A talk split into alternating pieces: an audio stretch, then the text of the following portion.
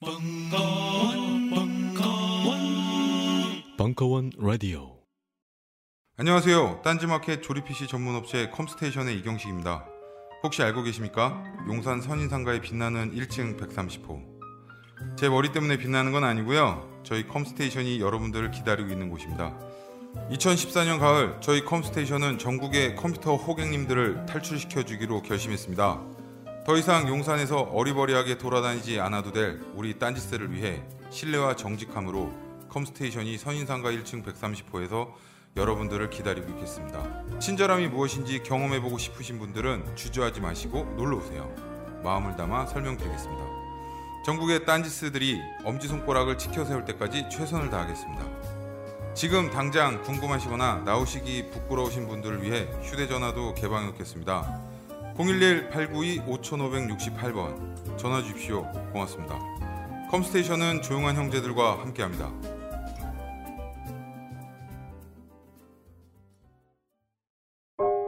우리는 생각했습니다. 실외는 가까운 곳에 있다고.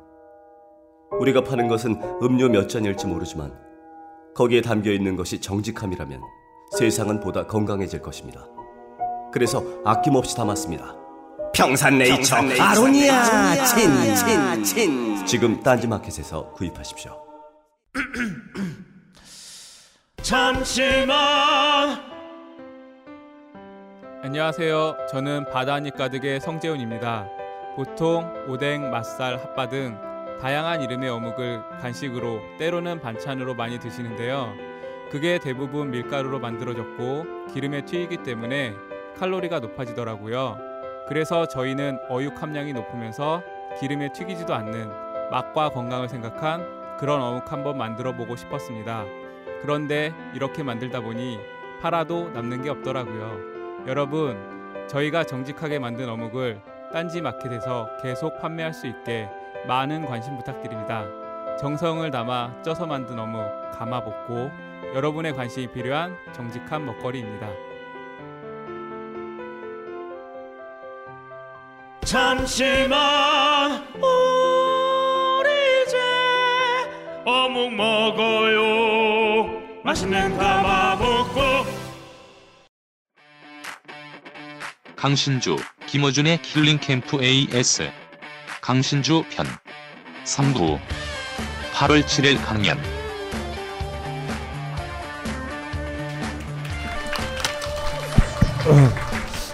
흥분을 하면 안 되는데 흥분해서 시간을 너무 많이 잡아먹었어요.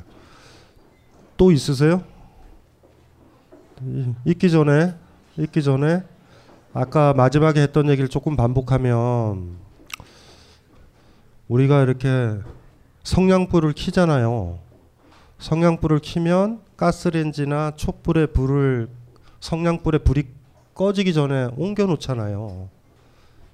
근데 꼬맹이 때는 성냥불을 땡겨가지고 어머 예쁘네라고 하면서 그 불타는 걸 봤죠. 이해되시나요? 이 꼬맹이가 행복한 거예요. 그래서 옛날에는 남자 여자가 섹스를 하는 건 아이를 낳는 행위인 거예요. 다. 그 자체로 행복한 행위가 아니었던 거예요. 여행을 왜 제대로 못 가냐 하면 여행을 쉬거나 다른 목적이 있어서 움직이잖아요. 뭐 가족과 단합을 한다던가 뭐 이렇게 가서 재미가 없는 거예요, 되게. 행동이 두 가지가 있죠. 그러니까 두 가지 종류의 질적인 행동이 있어요. 그러니까 뭐냐면 성냥불을 켜는 이유는 촛불에 불을 땡기기 위해서 어른들은 그리 살죠. 그 예를 들면 가스레인지에 불을 땡긴다. 예? 버너에다가 불을 땡긴다 하면은 또 땡긴 이유는 뭐예요? 밥을 하기 위해서. 이렇게 해서 계속 연세가 되죠. 이해되시죠? 그럼 그 연세의 끝이 뭐냐면 인생에선 다 죽음이 돼요. 그러니까 촛불을 순수하게 하거나 저기 뭐야 성냥불 하나 탁 껴서 어 예쁘다 이럴 수 있을까? 그런 사람들 있잖아요. 그러니까 예를 들면 집에 있는 불을 끄고 촛불에다가 촛불에다 불을 켜는 사람들 있잖아요. 근데 우리가 촛불에 언제 불을 켜냐 하면 뭐냐 뭐 전기가 나갔을 때 이 정도잖아요. 되게 그러니까 삶에 있어서는요. 다른 것에 수단이 되는 행동을 많이 하지 마세요. 산책은 누가 가능한지 알죠? 우리는 물건 사러 동네를 돌아다니기는 하는데 산책을 못 해요. 그리고 네이버나 이런 거 뒤져가지고 여기가 맛집이네 하면 그걸 찾아서 가죠. 그냥 대학로를 배회하듯이 가는 거예요. 장자 책 중에서 장자라는 책의 편 중에 소요유라는 게 있죠. 소요유. 그 소요라는 말이 저 소요산의 그 소요이기도 한데 소요가 삼보예요. 삼보. 목적이 없다라는 게 소요예요. 소요한다라는 말. 소요하세요? 애인이랑 만나서 소요해야 되거든요. 무슨 목적이 있는 건가요, 지금? 뭐, 뭐, 왜 만나자고 그랬어? 이렇게 얘기해야 되나요? 삶의 가치는 대개 그 꼬맹이를 기억을 하셔야 돼요. 불을 딱 켰을 때 성냥을 탁 켰을 때 아 예쁘다라고 보는 그 감각이 많은 사람은 더 행복할 거고 내가 불킨 이유는 뭐죠? 밥을 하기 위해서 불을 또 땡기려고 또 그 행위는 이거예요.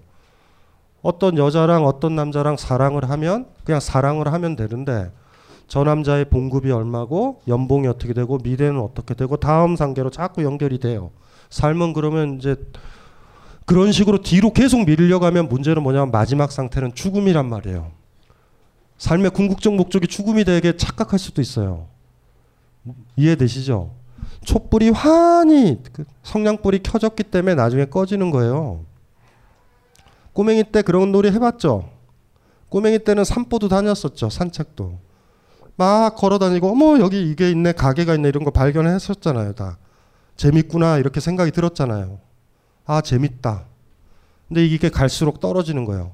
지금 했던 행위는 다음 행위로 또 바꿔야 돼요. 이렇게 마치 돈 주고 돈 주고요 물건 사는 것처럼 그 행위로 딱 끝나는 행위들을 어떻게 많이 늘릴까라는 걸 여러분들이 고민을 많이 하셔야 돼요. 그러니까 이렇게 뭐 제가 철학자니까 이런 거 이제 도식적으로 구별하면 이렇게 해도 되죠. 교환이 가능한 행위를 하지 말고 교환이 불가능한 행위를 많이 해야 돼요. 내가 한 행동이 다음 행동을 목적으로 하면 안 돼요. 되게 그러면 안 돼요. 처음에 왜 연애를 하거나 데이트를 할 때 기분 좋았는지 아세요? 그냥 만났을 때 좋았잖아요. 이해되죠? 근데 나중에 되면은 지금 하는 행동이 다음 행동으로 계속 이어지는 거예요. 그렇게 되는 거예요. 이제 그렇게 되면 인생은 이제 파괴되는 거예요. 대개가. 그래서 그거를 이렇게 강구하게 지켜나가야 돼요. 그러니까 그걸로 비유로 기억하면 되죠. 꼬맹이 때는 성냥을 그냥 켜서 성냥을 완전히 소비할 때까지 어머 예쁘네 방안이 예쁘네라고 이렇게 봤었던 시절이 있는데 지금은 한 번도 그렇게 안 해요. 그리고 그런 사람을 보면 욕하죠. 왜 낭비하냐고 성냥을. 왜 인생을 낭비하냐고. 왜 여행을 가냐고. 왜 연애를 하냐고. 쓸데없이 에너지 낭비죠. 이렇게 지금 얘기하게 우리도 돼버리는 거예요. 나이가 들면. 이거를 안 해야 되죠. 아이가 그 다음 행동으로 이어지지는 않지만 어떤 행동을 하고 행복할 때 엄마는 격려해 줘야 되죠. 아, 애가 최소한 그 순간에 행복하잖아요, 지금. 근데 항상 그런 식이죠. 그게 무슨 의미가 있냐고. 그 행동을 왜 하냐고. 이렇게 되면서 우리가 이제 헷갈려지는 거예요. 이렇게 얘기하고 살자고요. 너 왜 여행 갔어? 그냥. 좋았어. 너 왜 그 남자 사랑하니? 그냥. 같이 있으면 좋아. 이렇게 얘기할 수 있을까, 내가? 여러분들이 그렇게 얘기를 많이 할수록 벙커에는 자주 안 와요. 100%. 100% 자주 안 와요. 뭘로 와요? 행복한데? 그러니까 그거를 머릿속에 잘 넣어놔야 돼요. 꼬맹이 때 기억하자고요. 왜 하늘에 별 봤어요? 이뻤잖아요, 그냥. 예? 지금은 안 보죠. 안 보죠. 내일 비가 오나 안 오나 확인하려고만 하늘 보죠. 우리는 지금 어떤 행동을 그 자체로 못 해요. 그렇게 길들여졌어요. 그 다음 행동을 위해서 연결이 돼야 돼요. 자꾸. 그래야지 합리적이고 지혜로운 거예요, 다. 그렇게 안 살았으면 좋겠어요. 꽃 피는 건 얼마나 소모적이에요. 그냥 이렇게 불을 성냥에 딱 붙여가지고 꺼질 때까지 있는 시간. 삶도 그런 거예요. 예쁘게 성냥불처럼 펴야 돼요. 무슨 말인지 알죠? 내 삶을 누, 무언가를 위해서 바치려고 그러지 말아요. 그런 거 하지 말아요. 웬만하면 오바들 하지 말고 또, 예. 자 이제 마이크. 예, 자 성적인 취향에 따라. 어, 어 그러니까 안녕하세요. 예. 선생님 혹시 프리 메이슨이라고 들어보셨어요? 뭐예요? 아세요? 아니 그게 뭐냐고요?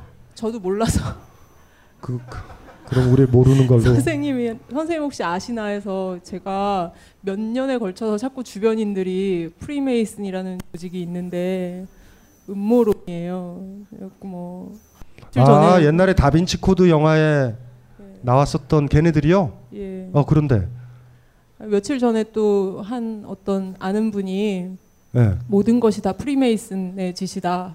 아, 이스라엘 이, 세상의 모든 음모들과 정치적 사건들과 그런 거요? 그러니까 사람 이 지구에 사람이 너무 많아서 좀 인구를 줄여야겠다라고 그들이 결정했대요.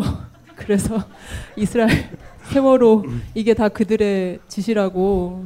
근데 혹시 선생님은 무려 철학 박사이시니까 네. 아시나 해서 저는 잘 모르겠는데 자꾸 그런 얘기가 뜨문뜨문 귀에 들려서요. 네. 음, 궁금해가지고 프리메이슨을 대하는 저의 자세에 대해 한마디. 주변에 친구들이 안 좋아서 그래요. 지금 친구들이 프리메이슨이라는 말을 어디서 들어본 듯한데 지금 이제 감이 잡혔는데 그 이러 제가 이 얘기를 드릴게요. 주변의 친구들을 내 친구들이라고 이렇게 만났는데 아이들이 졸라게 거기 안 온 사람의 뒷담화를 많이 까죠. 그럼 여러분들도 그, 그런 인간이에요. 그 자각에 빨리 이르러야 돼요. 예? 개는 개들끼리 모이고 고양이는 고양이들끼리 모여요. 프리메이슨 얘기하는 게 많다면 본인의 상태가 상당히 안 좋아요.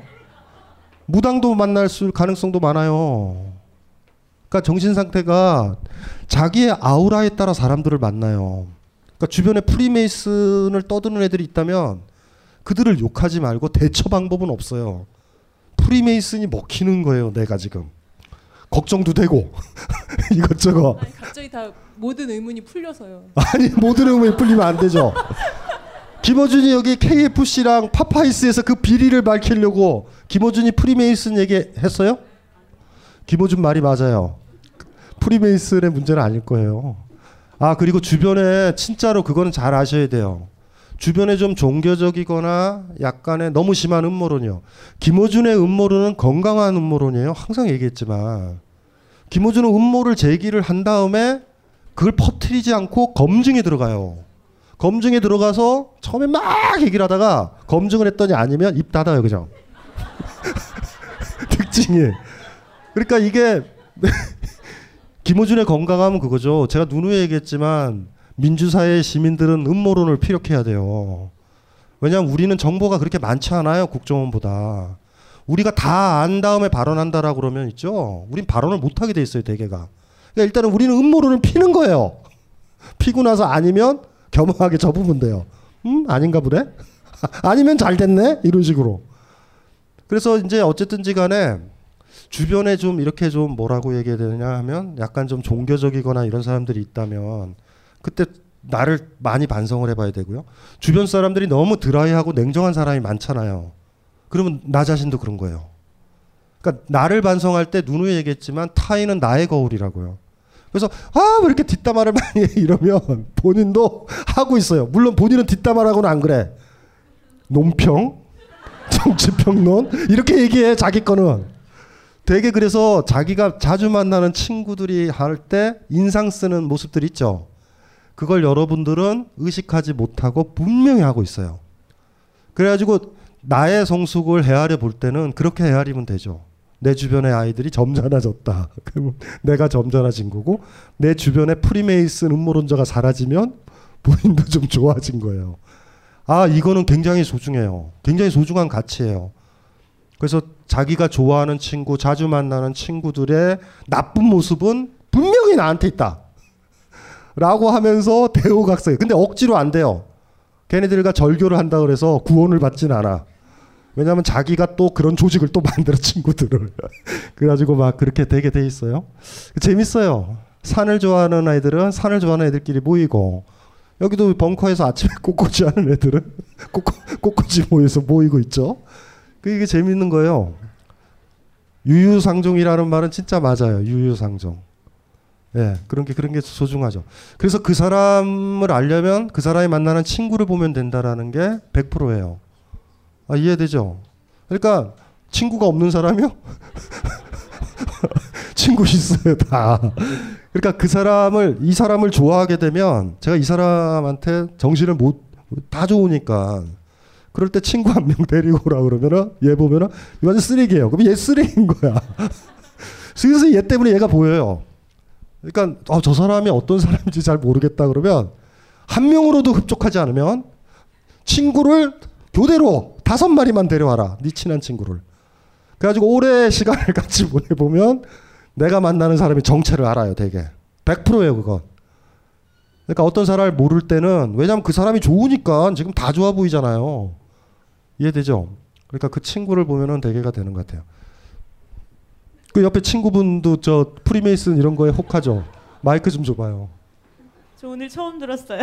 프리메이슨 두 분이 친구예요? 네, 네, 친한 친구예요. 친해요 많이?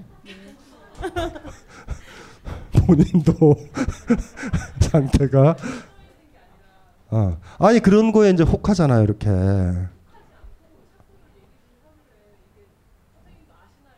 아니요 그런 얘기를 하는 경우는 없어요.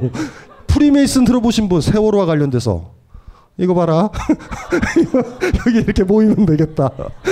김호준이 프리메이슨 얘기해요? 안 하잖아. 이 기- 기- 김호준이 들으면 깜짝 놀랄 일이에요. 다 필요가 없잖아. 다 프리메이슨이에요. 남북 분단서부터 다. 이러면 박근혜 박근혜가 대통령 이유가 프리메이슨. 뭐 이러면 네, 어쨌든 또 다른 분이요. 다른 분. 그러니까 이제 총수님 얘기하실 때 보면 이제 쫄지 말라는 얘기 많이 하셨잖아요. 음. 근데 이번에 이제 제 명량 보면서도 그 대사 들으면서 그런 생각 많이 했는데 지금 전에 정권보다 지금 되게 많이 쫄 수밖에 없는 그런 상황인데 그 댓글 하나 다는 것도 그러니까 내가 어떤 나의 의견을 낸다는 것 자체가 굉장히 두렵거든요, 사실은.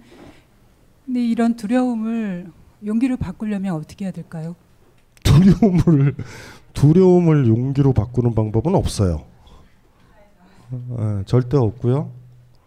그러니까 이제 우리가 이제 이거를 알아야 되는데 그 현직 대통령이 대통령이 됐던 이유는 박정희 때문에 된 거예요. 사실 정확하게. 음, 박정희처럼 됐고 그리고 원체 공주로 자랐던 사람이라 그 공주의 아우라가 있죠. 우리한테 보면 어, 파시즘이라는 것의 정의는요. 스스로 구원 못하는 분위기가 됐었을 때 구원자를 찾는 사회의 분위기를 파시즘적 사회라고 그래요. 히틀러는 90%의 압도적인 지지로 총통으로 당선된 사람이에요. 쿠데타를 한 사람이 아니에요. 근데 히틀러가 연극적이잖아요, 아이가. 그 당시 트렌드가 찰리 채플린인지 수염도 좀 비슷한 것이 그게 연극적이에요. 굉장히 게벨스라는 선전상이 완전히 통제를 잘하고 아이 자체가 완전히 좀 히스테릭한 아이예요. 약속을 막 하죠, 막.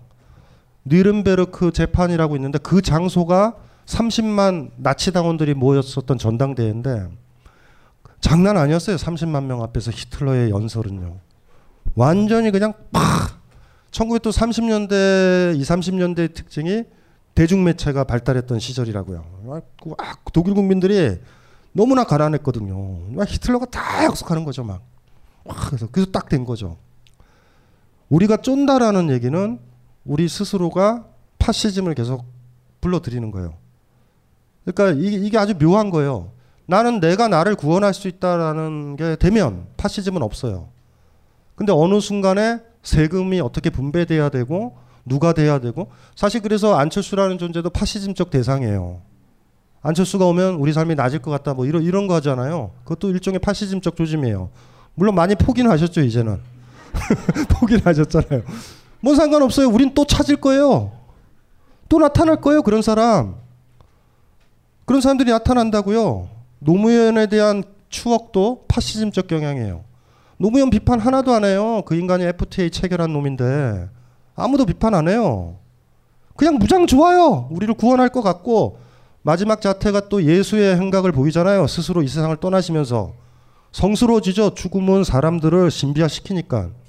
그때도 불안해요. 저는 공가를 평가를 못해요 우리가 우리가 누굴 뽑았는데 저 새끼가 정치를 못했다 이런 게 아니에요. 그린벨트 다 풀었던 게 삼성한테 쩔쩔맸었던 게 우리가 원했었던 건 그런 거 아니잖아요. 조선일보 제거하고 뭐 이런 거 했는데 할 수 있었는데 아무것도 안 하고 탄핵 때 기억나시죠? 어, 멋지게 하죠. 다 용서하고 조선일보도 용서하고 다 용서하더라고요. 만만하게 보니까 다 물어뜯죠. 그러니까 어쨌든지 간에 여러 가지 면에 있어서 우리 사회가 내가 지지하는 게 박근혜인지 내지는 노무현인지는 상관없어요. 근데 그 사람이어야지 우리를 구원한다라는 생각을 우리가 가지고 있을 땐 우린 파시즘적 조짐에 있어요. 우리가 기대하는 건 내가 그렇게 구원자라고 생각하는 아이가 좀 착했으면 하는 거죠. 제가 옛날에도 책에도 썼었잖아요. 좋은 군주냐 나쁜 군주냐로 생각하시면 안 되고 군주제 자체가 나쁘다라는 인식에 이르러야 된다. 이게 굉장히 중요한 거예요. 우리가 21세기 들어와서 제일 수치스러웠던 건 민주주의 구, 국가에서 세종로에 세종대왕 동상이 왔었을 때요. 아무도 반대를 안 해요. 그거를. 그 황금색. 있을 수가 없는 일이에요. 제가 봤었을 때. 좋은 군주 찾는 거예요. 그러니까 좋은 대통령. 대통령이라든가 군주적인 이런 이미지에서 우리가 얼마나 많이 벗어나야 될까? 그래야지 어떤 사람이 대통령이 되든지 간에 우리를 무서워하면 되거든요. 우리가 얼마나 쫄로 보여요, 지금. 그러니까 우리 상황은 그런 상황이에요, 정치적 상황은. 우리는 파시즘을 우리가 조장을 하고 있다. 그래서 제가 작년서부터 계속 요번에 매달린 절벽에서 손을 뗄 수 있는가도 다 그래요. 프롤로그에 그렇게 썼잖아요. 주인이고 싶다. 어른이고 싶다. 당당하고 싶다. 어린애처럼 징징거려서 어른 찾는 게 아니라 우리가 쓸 수 있을까? 작년서부터 올해까지 제가 계속 주체 주인 얘기를 강조하는 이유가 그거죠. 인문학자로서 파시즘을 막는 방법은 뭐예요? 내가 나를 구원한다라는 생각을 가져야 되는 거죠. 누군가가 투입이 돼서 도와주는 게 아니라 내가 어느 상황에 있든 내가 직장에 있든 뭐를 있든 내가 나를 구원하려는 노력을 하고 있느냐? 그렇게 한다면 누가 구원자를 자처하지 못해요 대개가. 그러니까 이 이걸 어떻게 우리가 더 많이 키울 것인가 이런 것들이 굉장히 많이 고민이 되고 그리고 또 하나가 뭐 댓글 같은 건데 뭐 검열이 되죠. 그리고 무섭기도 하고 뭐 사회를 그렇게 만드는 거죠 예. 그러니까 이제 그건 왜 그러냐면 쓰시려고 그래서 그래요. 쓰시고 있는 거예요. 안 쓰는 사람들은 무섭지 않거든요. 근데 거기서 이제 쓸까 말까 딱 이랬을 때 글을 쓰고 나서 뭐라고 얘기해야 되나 그 반응들을 보지 마세요. 그 반응들을 보면 못 쓰게 돼요. 자꾸 검열이 되고 이렇게 돼요. 제가 이제 저 올해 초에 그만뒀는데 경향신문 비상경보기 쓸 때 있죠. 그때부터 대중매체를 안 봤어요. 왜냐하면 어떻게 쓰면 사람들이 좋아하고 비판이 없는지 알거든요. 근데 그걸 의식하는 순간 대중매체나 댓글을 제가 안 보기 시작한 거예요. 내가 봤을 때 가장 옳다라고 생각하는 글을 쓰면 돼요. 나는 욕하든 말디. 그러니까 그것도 사실 왜냐하면 글쟁이니까 검열이 돼요. 그글 같은 때 글은 남는 거잖아요. 그래서 숙고를 해가지고 글을 쓰고 반응을 보면 안 되죠. 반응을 예상하셔서 그래요. 대개가. 이렇게 하면 아버지가 날 혼낼 거야. 이렇게 하면 뭐 할 거야. 라는 반응이 오는 거예요. 약간의 순진함을 좀 가져야 되죠. 그쵸? 모르는 게 용기가 있어요. 너무 많이 알면 용기를 못 내요.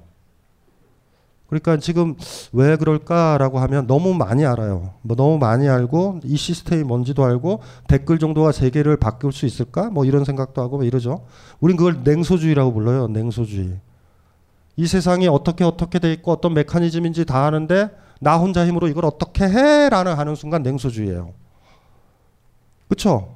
뭐 이렇게 하고 규제하고 무슨 뭐 이렇게 하고 정부 뭐 이거 하고 어 어떻게 어떻게 또 책임지고 신자유주의 없애고 다 아는데 그래서 내가 뭐래? 이럴 때 냉소주의예요. 냉소주의는 그렇게 와요. 냉소주의에 안 빠져야 되거든요. 냉소주의에 안 빠지는 방법은 전체를 너무 고려를 하면 안 돼요. 전체를 빨리 본 다음에 여기서 뭐 할까? 내가 하는 행위가 너무 작아 보이면 냉소주의에 빠져요. 이거 한다고 세상이 변해? 이러면 냉소주의가 와요. 이거 한다고 해서 세상이 변해라는 거 했을 때 세상의 마인드가 있죠. 지금 나쁘다 전체 시스템이 뭐 이런 생각이 있잖아요. 그러니까 냉소주의에 안 빠져야 돼요. 냉소주의에 안 빠지는 방법은 전체를 보되 어느 방법적으로죠. 요것만 보면 돼요. 그래도 댓글은 하나 달아야 된다. 오늘은 댓글 하나만 달자. 하루에 댓글 세 개를 안 달면 입에 가시가 돋친다. 뭐 이런 식의 해가지고 그냥 달아요 그냥. 김호준도 여기서 막 뭘 하잖아요. 김호준이 한다고 세계가 변하겠어요? 그 굉장히 사실 절망 속에서 하죠. 근데 다 냉소주의에 빠져 있으니까 김호준이라는 사람이 뭔가를 하는 거예요 이렇게. 어? 뭔가 변할 것 같이 뻥도 치면서 예? 막 이렇게 하는 거잖아요. 그럴 때 저는 느낌이 와요. 지금 질문하신 분은 그렇게 못하고 쫄고 있지만 김호준은 그 쪼는 그 부분에서 한 걸음 나가는 거예요. 제가 옛날에도 얘기했지만 번지 점프대 위에 딱 서야 돼요. 이렇게 서면 굉장히 무서워요. 쫄리잖아요. 뛰는 게 무섭잖아요. 이해되죠? 지금 질문하시면 여기 서 있는 거예요. 서 있어요. 그것만으로도 용기가 있죠. 여기서 뒤로 물러나면 큰일 나요. 우린 대개 여기를 안 가요. 여기 안 가는 법을 알아요. 가면은 다친다라는 거 알고 결단을 해야 되잖아요. 그러니 중간중간에 무마하죠. 시어머니의 관계, 직장 상사와의 관계 다 무마한다고. 거기까지 가면 안 돼요. 날카로워져서 안 돼. 벼랑이 돼요. 근데 지금 벼랑으로 가 계시는 거예요, 이런데.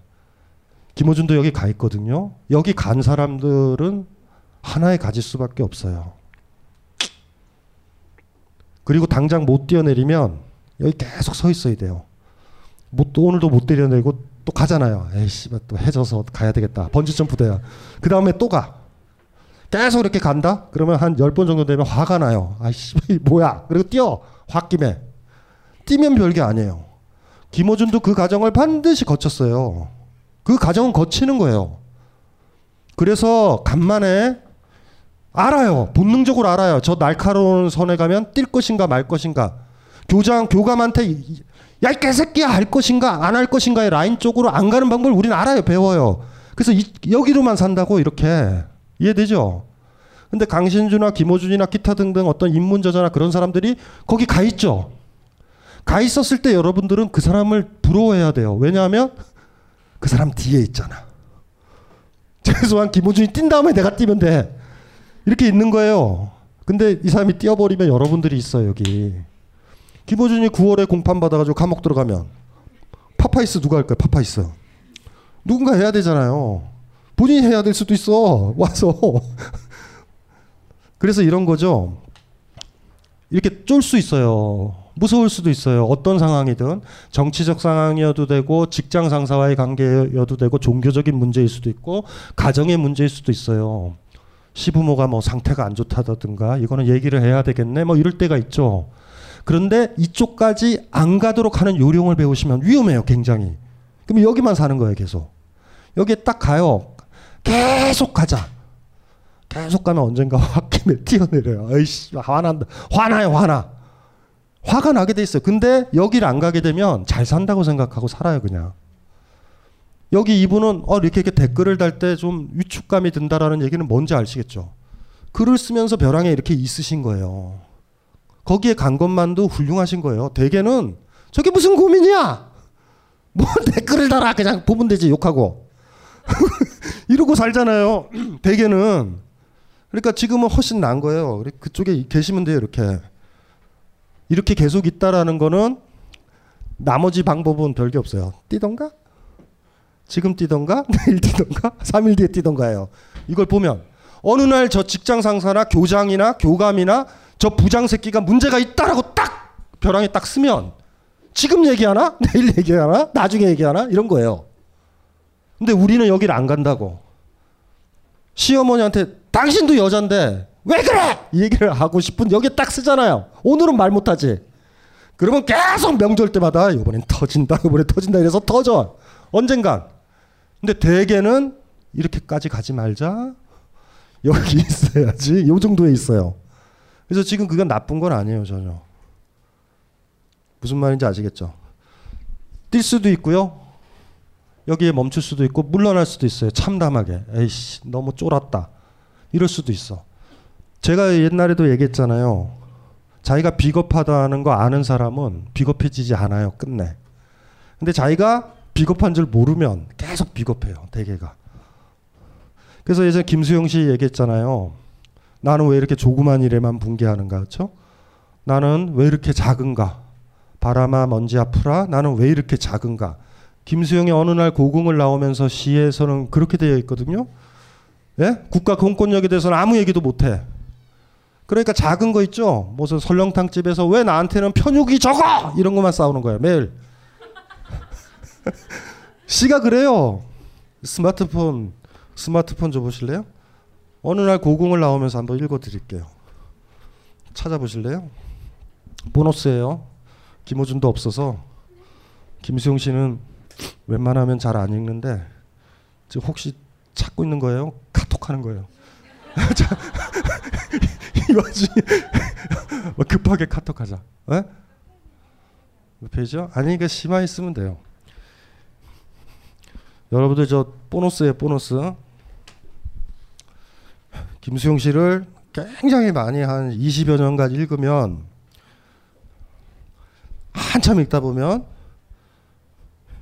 김수용이 이 시를 썼을 때 감정이 어떤지를 알고서 시를 읽을 수 있어요. 읽어드릴게요. 들어보세요. 이게 몇 년도 시냐면 몇 년도 시는 이분은 안, 안 적어놨다. 어느 날 고궁을 나오면서 김수영. 요즘 나는 책 추천을 하지 않는다. 그래도 이 책은 추천하지 않을 수 없다. 나는 딴지일보 읽은 척 매뉴얼의 애독자였으니까. 이웃시민. 고전은 직접 반려들어 읽는 게 가장 좋다. 그게 여의치 않으면 너부리의 읽은 척 매뉴얼을 읽어라. 읽은 척 매뉴얼은 고전들의 뒤틀린 소개이자 색다른 비평일 뿐만 아니라 그 자체로 고전과 맞먹는 유사 고전이다. 고종석. 그는 딴지일보 역사를 통틀어 가장 딴지적 글쟁이다. 김어준. 고전이 얼마나 재밌는가를 은하계에서 가장 재밌게 설명하는 책. 딴지 편집장 너브리의 고전문학 읽은 척 매뉴얼. 아직 고전을 모르는 분들께 그리고 이미 고전을 알고 있는 분들께도 강력 추천합니다. 지금 바로 전국 서점에서 만나보세요. 딴지 마켓에서 구입하는 분께는 저자 사인본을 배송해 드립니다. 다이어트, 피부 미용, 변비 해소, 두피 관리. 이 밖에도 많은 효능이 있지만 짧은 광고에서 탄산수의 모든 효능을 일일이 다 열거하기는 어렵습니다. 결국 탄산수 제조기의 품질과 가격입니다. 한국식약청에 정식 인증된 탄산수 제조기 소다 스파클 정품을 오직 딴지 마켓에서만 압도적 최저가에 판매합니다. 강력한 성능, 충격적 최저가의 소다 스파클이 딴지스의 무병장수를 기원합니다.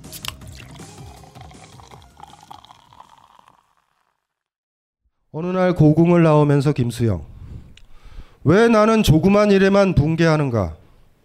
저 왕궁 대신에 왕궁의 음탕 대신에 50원짜리 갈비가 기름덩어리만 나왔다고 옹졸하게 붕괴하고 설렁탕집 돼지 같은 주인년한테 욕을 하고 옹졸하게 욕을 하고 한 번 정정당당하게 붙잡혀간 소설가를 위해서 언론의 자유를 요구하고 월남 파병에 반대하는 자유를 이행하지 못하고 30원을 받으러 세 번씩 네 번씩 찾아오는 야경꾼들만 증오하고 있는가? 옹졸한 나의 전통은 유구하고 이제 내 앞에 정서로 가로놓여 있다. 이를테면 이런 일이 있었다. 부산의 포로 수용소의 제14 야전병원에 있을 때 정보원이 너스들과 스펀지를 만들고 거지를 개키고 있는 나를 보고 포로 경찰이 되지 않는다고 남자가 뭐 이런 일을 하고 있느냐고 놀린 일이 있었다. 너스들 옆에서. 지금도 내가 반항하고 있는 것은 이 스펀지 만들기와 거지 적고 있는 일과 조금도 다름없다. 개의 울음소리를 듣고 그 비명에 지고 머리에 피도 안 마른 내 애놈에 투정해진다. 떨어지는 은행 나뭇잎도 내가 박, 밟고 가는 가시밭. 아무래도 나는 비켜서 있다. 절정 위에는 서 있지 않고 암만 해도 조금쯤 옆에 비켜서 있다. 그리고 조금쯤 옆에 서 있는 것이 조금쯤 비겁한 것이라고 알고 있다. 그러니까 이렇게 옹졸하게 반항한다. 이발쟁이에게 땅 주인에게는 못하고 이발쟁이에게 구청 직원에게는 못하고 동해 직원에게 못하고 야경꾼들에게 20원 때문에 10원 때문에, 1원 때문에. 우습지 않느냐? 1원 때문에. 모래야, 나는 얼만큼 적으냐? 바람아, 먼지야, 풀아, 나는 얼만큼 적으냐? 정말 얼만큼 적으냐? 김수영의 위대함은 이런 거예요. 아무래도 나는 비켜 서 있다. 절정 위에는 서 있지 않고 암만 해도 조금쯤 옆에 비켜 서 있다. 그리고 조금쯤 옆에 서 있는 것이 조금쯤 비겁한 것이라고 알고 있다. 알고 있으면 돼요. 비겁한 걸 알고 있는 사람이 비겁해지지 않으니까. 이게 힘들어요. 60년대 김수영이 교통사고로 죽기 3년 전, 4년 전 시인데 그러니까 나이로는 40대 초반 정도 쓴 시예요. 그래서 김수영이 위대하죠. 충분히 위대할 수 있어요. 김수영도 그랬어요. 김수영도 비겁했다니까요. 쫄을 쫄았다니까요. 구청 직원이 더 무서웠고요. 다 무서웠어요. 김수영의 위대함은 뭐예요? 비겁한 건데 알고 절정에서 물러서 있다라는 걸 알아요. 그러니까 언젠가는 언젠가는 절정에 있어요. 그런 사람들은 너무 조바심 치지 말고요. 그렇게 되는 거예요. 김호준은 지금 팔딱팔딱팔딱 잘 뛰죠. 팔딱팔딱팔딱 잘 뛰잖아요. 번지 점프는 처음에 뛸 때는 굉장히 무서 무서운데 뛰다 보면은 습관적으로 뛸 수 있어요. 습관적으로. 예? 심지어 줄도 끊고 뛸 수 있어요. 줄도 끊고. 예? 줄 있을 때도 일이 즐거운데 줄 끊으면 얼마나 행복할까 하고 줄, 줄 끊고 힘들죠. 그렇게 그렇게 그렇게 우리의 삶은 확장되는 거예요. 정치적 얘기를 왜 못하냐? 거기서부터 밀리면 집안 얘기를 못하고 직장 얘기를 못할 거고 더 밀리면 내 자신에 대해서도 이야기를 못해요. 삶이 묘해서 그래요. 조금씩 조금씩 조금씩 조금씩 절정을 높여가야 우리도 그만큼 커지는데 우리가 배운 것이라곤 편안한 방법, 번지 점프대에 안 서는 방법. 쓰면 힘드니까. 여러분들도 본능적으로 알죠? 이럴 때 있죠? 막 얘기하다가 그만 얘기해야지. 이럴 때 있죠? 더 얘기했다가는 이거는 요단강 걷는다 관계가 그만 얘기해야지 이럴 때 있죠. 그러면서 나중에 되면 얘기도 안 해요 이제. 그러면서 우리는 진짜 비겁해져요. 진짜로 비겁해져요. 군대 같은 경우도 최근에 그 군대 문제 있었잖아요. 그 많은 그 군인들과 주변에 있는 아이들이 다 그래서 탄생하는 거거든요. 예. 얘기해야 되는데 안 하기 시작하면 계속 뒤로 한 단계씩 물리는 거예요. 밀리는 거고. 또 또 네, 먼저 열정적인 오랜 질문과 답 먼저 감사드리고요. 제가 어, 아까 어린아이처럼 항상 그래야 한다고 말씀을 하셨는데 저도 역시 정말 그렇게 살고 싶거든요. 그리고 저도 어릴 때는 그렇게 살았던 것 같고 근데 나이가 들고 그 이유는 아직은 잘 모르겠어요. 그런데 항상 아까 말씀하신 것처럼 약간 냉정해지면서 방관자 같은 그러니까 그게 모든 사람에게 그렇게 대하고 있는 걸 깨닫지 못하고 있다가 그러니까 제가 되게 현실적인 사람이고 감정적 낭비를 하지 않는 사람이라서 어릴 때부터 연예인을 좋아한 적이 없어요. 내, 내 먹을 밥 아니면 쳐다 내, 내가 먹을 수 있는 밥이 아니면 아예 쳐다보지 않죠. 굉장히 좀 이렇게 합리적인 사람이었는데 이 나이에 강신주 잘은 몰라요. 저는 그냥 책 한두 권 읽고 너무 그냥 좋아가지고 이렇게 한 건데 제가 느끼기에 강신주 박사님은 어, 처음 보는 사람에게도 저는 오늘 강연에 처음 왔지만 자기 온몸을 모두 다 그냥 올곧이 빠쳐요. 그런데 쉬는 시간이 되기 직전에 박사님의 모습을 보면 물 한 방울 묻히지 않은 그런 상큼 상쾌함을 느낄 수 있거든요. 근데 저는 아 이거 굉장히 비유예요. 저는 그 물이 튀길까봐 항상 사람들 옆에 없어요. 그게 심지어 부모더라도. 그런데 항상 물 튀기지 않겠다고 나는 그런 찝찝한 물을 받지 않을 거야라고 멀찍이 떨어져 있는데도 저는 그 사람이 있으나 누군가가 없으나 전 항상 물에 찝찝하게 젖은 듯한 찝찝한 물로 살고 있어요. 그런 저를 항상 보거든요. 근데 제가 이런 모습을 인지하기 못하다가 인지하게 된 이유는 원래 전 그냥 이성적이고 좀 차가운 애라고만 생각을 하고 있었다가 부모님이 이제 황혼이연의 위기에 이제 봉착하셨어요. 아빠가 일을 그만두시고 두 분이 하루 종일 계시면서 그래서 엄마한테 엄마가 너무 이제 딸이니까 저는 아빠를 완벽하게 닮았어요. 성격도 외모도. 그래서 엄마는 어릴 때는 저를 되게 아빠를 닮았다고 미워한 적도 있고 그렇지만 이제 나이가 드니까 엄마의 하소연을 해요. 저는 여자이기 때문에 엄마의 마음도 알겠지만 전 아빠를 너무 닮았기 때문에 아빠의 성격과 그런 상황에 대, 대한 느낌이나 이런 걸 전 알겠어요. 근데 엄마가 원하는 답은 분명히 그래 아빠 잘못이지 엄마가 많이 상처가 컸겠다 이런 거 같은데 저는 계속 엄마 박수도 마주쳐야 소리가 나지. 엄마도 엄마 피해가 있다는 것 뿐이지 엄마 50의 잘못에 아빠 50의 잘못 잘못이라기보다는 그냥 안 맞는 사람들끼리의 만남이었어. 그냥 우리 딸 새 키우느라 오래 많이 버텼어. 그냥 이런 식으로 얘기를 하면서 아빠 입장에서 서서 얘기를 해요 왜냐하면 엄- 처음에는 엄마애가 듣고 싶은 말을 해줘야지 이런 생각을 하다가도 결국 얘기를 듣다 보면 전 너무 답답하면서 그런 엄마의 상처를 어- 어루만져 주기보다는 억지로 생채기를 내려 하진 않는데 또 그렇게 좀 또 타자의 입장에서 엄마의 입장이 되지 않고 그러니까 그게 제가 과연 생각하는 거예요. 과연 누군가에게 엄마에게도 대화고 상담이지만 엄마에 대한 애정을 바탕으로 하고 있는가?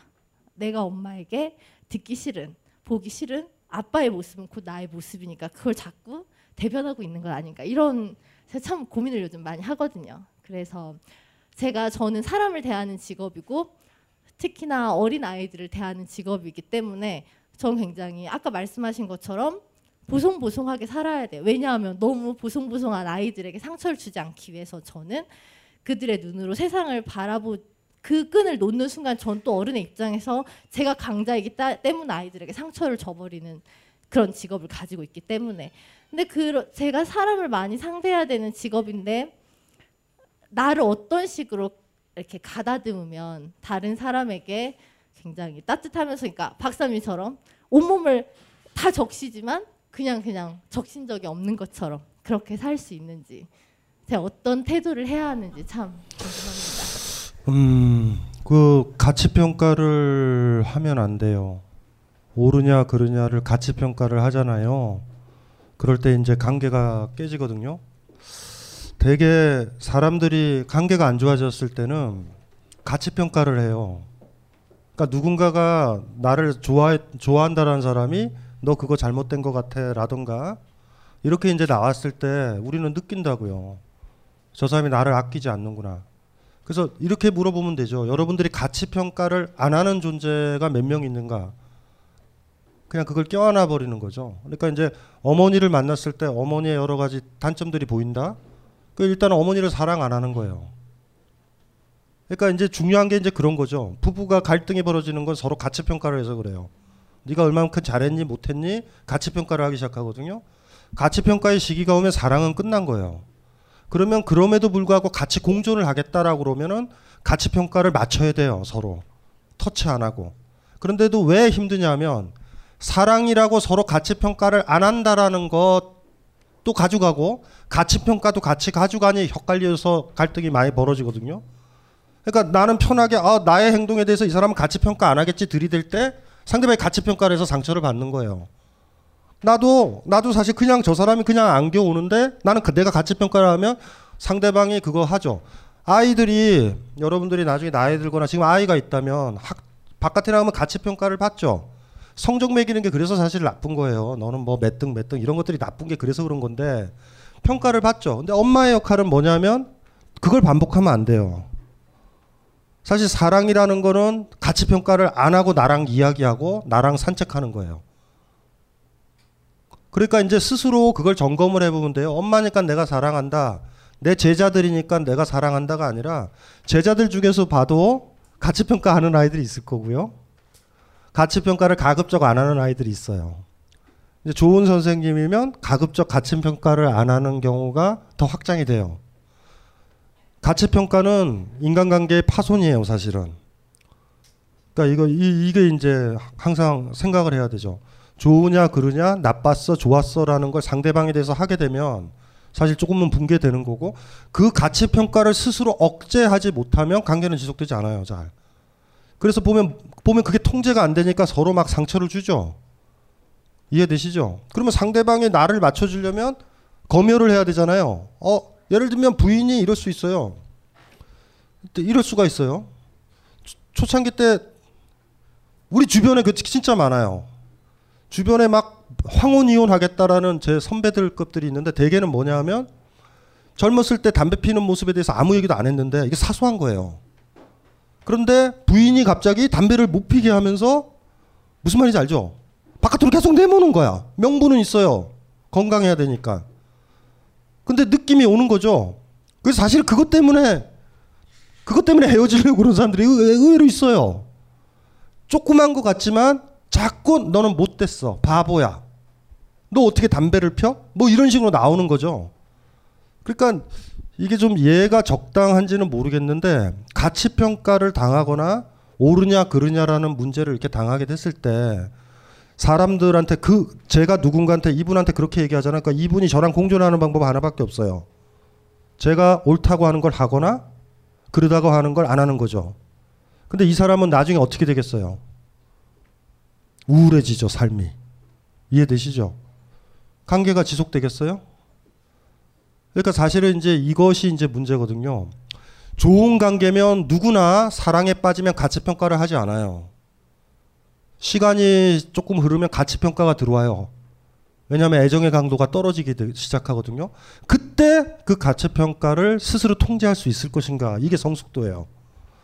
이걸 통제를 못하게 되면 이제 걷, 걷잡을 수 없죠. 너무 가까이 있기 때문에 약점을 다 알죠. 너무 옷 벗고 자고 오만 걸 다 하니까 그냥 막 공격하면 쉬워요. 왜 사랑하는 사람이 헤어질 때가 그냥 대면대면한 사람 헤어질 때보다 더 아픈지 아세요? 저 사람은 내가 가장 행복하게 여기는 걸 알고 있기 때문에 가장 불행한 것도 안다라는 거예요. 왜냐하면 내가 가장 행복했던 걸 안 해주면 난 불행하잖아요. 그러니까 헤어질 때 아주 잔인해져요. 그러니까 헤어질 때 너무나 아프면 진짜 많이 사랑한 거예요. 근데 헤어질 때 별로 안 아프면 서로 보여준 것도 없는 거예요, 사실. 그러니까 오래된 부부요. 지금 부- 지금 저기 저 어머님 아버님은 많이 알잖아. 공격하기 시작하면 장난 아니에요. 아무도 모르는 막 약점을 퍽퍽 칼로 찌르고 있을 거예요. 이럴 때는 이럴 때는 가장 소중한 것들 자체가 그 가정에서 상처를 너무 많이 받으면 두 분이 만나지도 않아요. 이럴 때는 사실은 빨리 분리시켜 놓는 게 제일 좋아요. 왜냐하면 그 가정에서 서로 막 칼질하고 피 흘리고 이러잖아요. 영원히 끝나요, 진짜. 그런데 그 사이에 두 사람의 가치 평가가 오고 가면서 상처를 주고 있는데 딸까지 개입해서 복잡하게 만든다. 굉장히 심각한 거예요. 거기에 개입을 한 거예요. 너무 복잡해지는 거예요. 힘의 균형이 막 생기고 갑자기 아버지 편 들었을 때 아버지 편인 딸을 내 편으로 만들기 위해서 아버지의 약점을 공격하기 시작할 거고 막 일이 복잡해져요 막. 그러니까 이럴 때는 좀 힘든데 두 분이 뭐 가도 어디 가겠어요? 제가 봤을 때 그냥 못 가요. 그러니까 지금 중요한 건 나중에 만날 수 있게 뭐 어떠, 어쨌든지 간에 이제 자식들이 잘 해줘야 되죠. 부모들을 유치하게 만들지 마세요. 부모들을 유치하게 만들 수도 있어요. 자식들이 헤어질 때. 아주 아름답고 예쁘게 만들어야 되고 그럴 때는 뭐냐 하면 자식들이 하는 역할은 참아서 잘 참아야 돼요. 아버지에 대한 가치 평가도 하지 말고 어머니에 대한 가치 평가도 하지 말고 계속 만나는 거예요. 그게 유일하게 아마 두 분이 만약에 서로 그냥 어 쟤네들 보고 왜냐하면 자식들 셋이 그런다면 헤어질 이유는 없어요. 왜냐하면 내 딸이 나에 대해서 가치 평가 안 해. 아버지 잘못했어, 잘했어 안 해. 어, 어머니도 그렇게 생각하죠. 내 딸은 나한테 그러지 않아. 가치 평가를 안 하고 나를 관계하는 사람 주변에 모여들어요, 사람들은. 100%. 여러분들 누구한테 가요? 바깥에서 욕 들었는데 걔도 욕해. 걔한테 있을 거예요? 아유 예뻐라 예뻐라 그런 쪽에 내 있잖아요. 그럼 돌아보면 이런 거죠. 자식 셋이 딸 셋이 지금 부모들이 완전히 갈라서는데 결과적으로는 일조를 하고 있는 거 아닌가. 세 명의 딸이요 어머니에 대해 아버지에 대해 가치 평가를 안 하면 그 딸이랑은 같이 있어요. 잘못하게 되면은 자식들 셋이 완전히 뿔뿔이 흩어져 이상 가족 돼요. 이쪽 편 이쪽 편 이렇게 된다고 나중에. 그리고 그 가치 평가에 딸들의 인생도 휘말려 버려요. 그 지금은 어쨌든 자식들이 컸잖아요. 두 분을 어린애처럼 대우하면서 그리고 막 어머니에 대해서 가치 평가하고 엄마가 이건 잘못한 것 같은데 막 너무 시- 지나친 거 아니야 이런 거 생길 때마다 누르셔야 돼요. 충분히 누르고 엄마를 만나야 돼요. 계속. 그게 마지막이란 말이에요. 엄마 잘못했어 잘못했어. 아버지도 니 당신 잘못한 거 아니야 이럴 때 엄마가 혼자 살았을 때 생각해봐요. 어디가? 그 어머니는 어디 가요? 예? 딸한테 가면 딸도 잘했니 못했니라고 가치 평가하는데 불편해서 어떻게 가? 그러니까 지금 이제 선택의 여지는 없는 거죠. 그래도 그나마 이제 그 있었던 가족한테 상처를 적게 주는 방향은 어머니랑 문제니까 어머니 만났을 때 진짜 통제 잘 하셔야 돼요. 이게 처음에 힘든데 몇 번 좀 연습을 하다 보면 그리고 어머니라고 보지 말고 나이든 유치한 어떤 아줌마로 봐야 돼요. 아주 유치해야 돼요. 이 사람이 조그만 무게감이라도 보여도 막 가치 평가 들어갈 거예요. 아주 어리 어려 유치해. 옆집 아줌마랑 비슷해. 못 배운 것 같고 어린애 같아. 이렇게 딱 그러니까 엄마라고 보지 말고 성함이 뭔지 모르지만 뭐뭐 뭐뭐 여사야 그냥. 나한테는. 그렇게 이제 만약에 보여진다면 좀 측은하기도 하고 이렇다면 그래서 두 사람 어머니 아버지한테 상처를 많이 안 주는 방법은 지금 선택의 여지는 없어요. 어머니의 행동에 대해서 가치 평가를 하지 말 것, 그걸 내색하지 말 것, 지적질하지 말 것. 그래야 헤어지든 뭐해든 어머니가 딸한테 올 수 있어요. 그러니까 마지막이죠. 나이 드신 분들인데 오갈 데가 없잖아요. 오갈 데 어깨는 만드시면 안 돼요. 그 나중에 후회하시게 돼요. 물론 나는 그걸 원해. 나의 목적은 어머니를 산산히 찢어놓는 거야. 이렇게 생각하시면 하셔도 돼요. 그런데 그게 아니라 뭐 이분 어쨌든 고생해서 살았으니 그래도 좀 좀 세상에 좀 정을 두고 이렇게 떠났으면 좋겠다라는 생각이 들면 꾹 참으셔서 보살의 마음을 갖고 보살의 마음이요. 예? 보살의 마음을 가져야 돼요. 재판관의 마음 말고 보살의 마음. 너도 옳고 아이고 당신도 옳아요 라고 얘기할 수 있으면 두 사람 두 분이 헤어져도 자식들 때문에 의지할 때가 생기고 심리적으로 안정을 가질 거예요. 잘못하게 되면 진짜 산산이 찢어져요. 막 상처받고 예, 그, 그거 좀 조심하시면 될 것 같고. 자 이제 그만 질문을 하고요. 자 이제 마무리를 할게요. 너무 어쨌든지 간에 AS가 성공적으로 마무리가 된 거예요. 사람을 찾습니다. 10월 25일 토요일 4시 30분에 시작되는 벙커원 미팅에 함께 해주실 여성분을 찾습니다. 이번 컨셉은 육식 동물, 군침 도는 바베큐 파티와 숯불만큼 뜨거운 남정네들을 만날 수 있는 시간. 식욕 오르는 가을.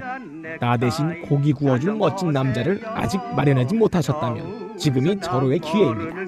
지금 딴지마켓에서 신청 접수 중입니다.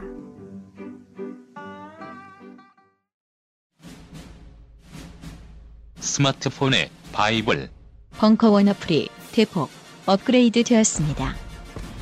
강좌 및 강의별 결제 기능 탑재.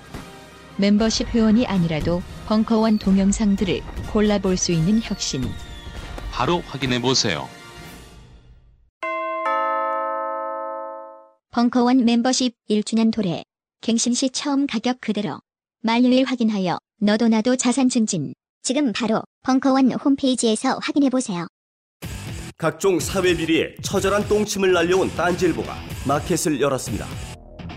기자들이 검증해 믿을 수 있는 상품들을 은하계 최저가로 판매하여 명랑한 소비 문화 창달에 이바지할 딴지 마켓. 이제 신뢰를 쇼핑하세요.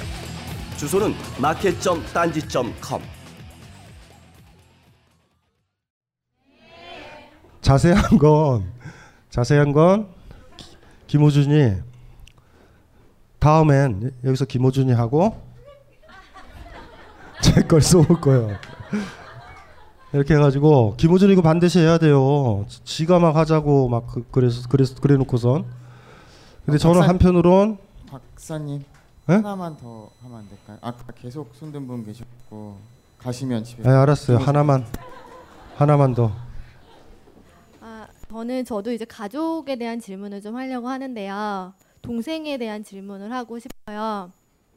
사실 뭐 동, 동생을 되게 너무 좋아하고 어, 밖에서 막 이렇게 질문을 할 만큼 좋아한 적은 없는 것 같은데 동생이 만약에 보통 정도만 살아줬으면 그냥 뭐 봐야 되는 날 보고 안부 정도 할 수 있을 정도의 사이로 살았을 것 같아요. 뭐 저희 둘은 꽤 화목한 가정에서 부족함이 없이 자랐는데 저는 이제 부모님이 원하는 방향의 인생을 살면서 사랑을 받으면서 자랐고 지금 생각해 보면 동생은 제 그림자 속에서 많이 살면서 박사님이 방금 말씀하신 것처럼 상대적으로 가치 평가를 굉장히 많이 당하면서 산 것 같아요. 그래서 상당 상달감을 많이 느끼면서 산 것 같고 그래서 지금은 되게 많이 망가졌어요 인생이. 지금 시점으로 봤을 때는. 동생이 고등학교 해도 굉장히 뭐 공부를 열심히 한다든지 그런 건 아니었지만 사고는 쳤어도 애가 굉장히 구김이 없고 밝은 애였는데 대학을 가면서 대학에서 적응을 잘 하지 못했고 그러면서 이후에 이제 방황을 하면서 친구들이랑 많이 시간을 많이 소모적으로 보내고 그러면서 이제 허송 세월을 많이 했어요. 대학도 졸업하지 못하고 그렇게 하면서 나중에 본인이 뭔가 해보려고 경찰이 되려고 공부도 좀 했었는데 기본이 없었기 때문에 실패를 했고 그 이후에 이제 가게를 해보고 싶다고 해서 부모님의 도움으로 뭔가를 해보려고 했지만 그것도 잘 안 돼서 실패를 했어요. 그리고 그 다음에는 부모님이 이제 20대 후반이 됐, 됐는데 대학 졸업장이라도 땄으면 좋겠다고 해서 다시 대학에 들어갔는데 생각해보면 그 아이가 어떤 조직에 소속됐던 거는 고등학교 때가 마지막인지라 나이 들어서 대학을 가려고 보니 자기 또래가 아닌 친구들이랑 어울리는 것도 되게 힘들어했고 공부에도 별로 뜻이 없어서 결국에는 또 대학을 졸업을 하지 못했어요. 그렇게 하면서 이제 술에도 되게 많이 의존을 하게 됐고 종교에도 되게 많이 의존을 하게 되면서 성격이 되게 많이 바뀌어갔는데 여자아이인데 술을 먹고 막 들어오면서 막 택시기사랑 욕설을 하면서 싸우는 적도 있었고 뭐 이웃집이랑 이제 다툼을 하고 막 경찰서에 가기도 하고 이런 식으로 굉장히 폭력성이 되게 짙어졌고 뭔가 패배 의식을 되게 많이 가지고 사는 것 같았어요. 그리고 막 1년에 감정을 조절하지 못하니까 막 본인 핸드폰을 막 네다섯 차례 이렇게 부실 정도로 조절을 하지 못했고 나중에는 이제 엄마조차도 저나 이제 아빠가 일이 늦을 경우가 있으면 그 아이가 술을 먹고 집에 들어올까봐 둘이 있는 걸 되게 무서워할 정도가 된 거예요. 뭐 그렇게 계속 이제 강, 악화, 악화가 돼갔는데 작년쯤에 해서 또 다른 남자를 만나게 됐는데요. 남자는 계속 만났던 것 같아요. 그런데 어, 그 남자를 만나면서 얼마 안 됐는데 같이 이제 지내고 싶다고 말을 했고 이제 부모님은 반대를 했지만 만류할 수 있는 상황이 아니어서 그 아이는 어느 날 이제 그 남자랑 같이 살게 됐어요. 그렇게 됐는데 처음에 한 6개월 정도는 이제 얌, 이제 별로 소식 없이 큰 문제 없이 사는 것처럼 보였는데 6개월이 지나고 나니까 이제 가정에서 있었던 문제가 동일하게 남자랑 일어났던 것 같고 한 달 두 달이 멀다 하고 싸워서 집에 오고 또 다시 화해를 해서 일주일 만에 가고 이런 생활이 계속 반복이 됐어요. 그러다가 이제 한 3주 전에 집으로 다시 돌아왔는데 되게 육, 정신적으로도 육체적으로도 되게 많이 망가진 것 같아요. 이제 말도 잘 하려고 하질 않고 뭔가 되게 많이 그런 뭐 많이 망가진 것 같은데 그래서 이제 걱정이 되니까 병원에도 데리고 가봤는데 어, IQ도 굉장히 성인이 평, 보통 성인이 가지고 있는 IQ 때보다 막 거의 80 정, 80 정도밖에 안 되는 수준으로 되게 많이 떨어져 있다고 하고 몸도 거의 막 2년 만에 10kg가 이렇게 찌고 그러니까 본인 스스로도 되게 많이 작아지는 것 같고 그래서 저희는 가족으로서도 너무 많이 걱정이 되고요. 가끔 막 연락이 안 되면 막 너무 얘가 혹시 극단적인 생각을 하고 이러고 있는 건 아닌지 그런 것도 너무 걱정이 많이 돼서 이제 저희가 뭘 어떻게 도와줄 수 있는지도 너무 많이 거, 궁, 제가 어떻게 해야 될지를 모르겠어서 궁금하고요. 그 아이가 이제 서른밖에 안 됐는데 만약에 박사님 주변에 동생이나 가족이 만약에 이런 상황에 처해 있으면 어떻게 걔가 다시 용기를 가지고 이제 뭔가 시작할 수 있을지 그런 조언을 좀 받고 싶어서 네. 어 복잡 그거를 역할 역할놀이다라는 생각을 가끔 해요. 그러니까 딸의 역할을 하고 그러니까 주변 사람들이 기대를 하죠. 이 딸은 이리 이리 살아야 돼라고 그 기대치가 많이 높으면 굉장히 살기가 힘들고 또 손윗 사람이 굉장히 그 기대를 충족시키면 둘째 아이는 너무 힘들죠. 많이 힘들어요. 비슷하게 볼 테니까. 그러니까 어떻든지 간에 자기가 사랑받을 수 있는 그런 것들이 차단된 거죠. 뭐 가족에서 생기는 문제일 거예요. 어렸을 때 유년 시절서부터. 그러니까 어, 어, 언니는 턱걸이를 10개 하는데 자기는 못 하는데 못 해요. 이제 그럴 때 이제 뭐 이미 그렇게 된 거예요. 안 되는 거예요. 해도. 그러면은 굉장히 많이 힘들거든요. 사랑받고 싶은데 사랑받고 싶거든요. 그 본능은 어디서 나타나냐면 조금만 자기를 아껴줘도 어떤 남자랑 그냥 잔단 말이에요. 그냥 동거하려고 그러고. 왜냐하면은 너무 수준이 높은 가족들이기 때문에 눈높이가 굉장히 높아서 동생이 가족들과 있을 때마다 열등감을 느끼게 하는 가족이고 그쵸?